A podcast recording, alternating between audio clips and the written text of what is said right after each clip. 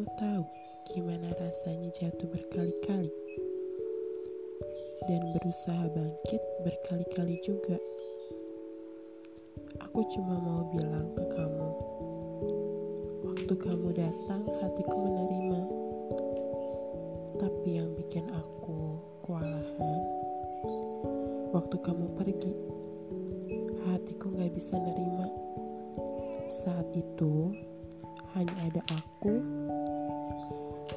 memutar otak gimana caranya supaya hati bisa nerima ini semua.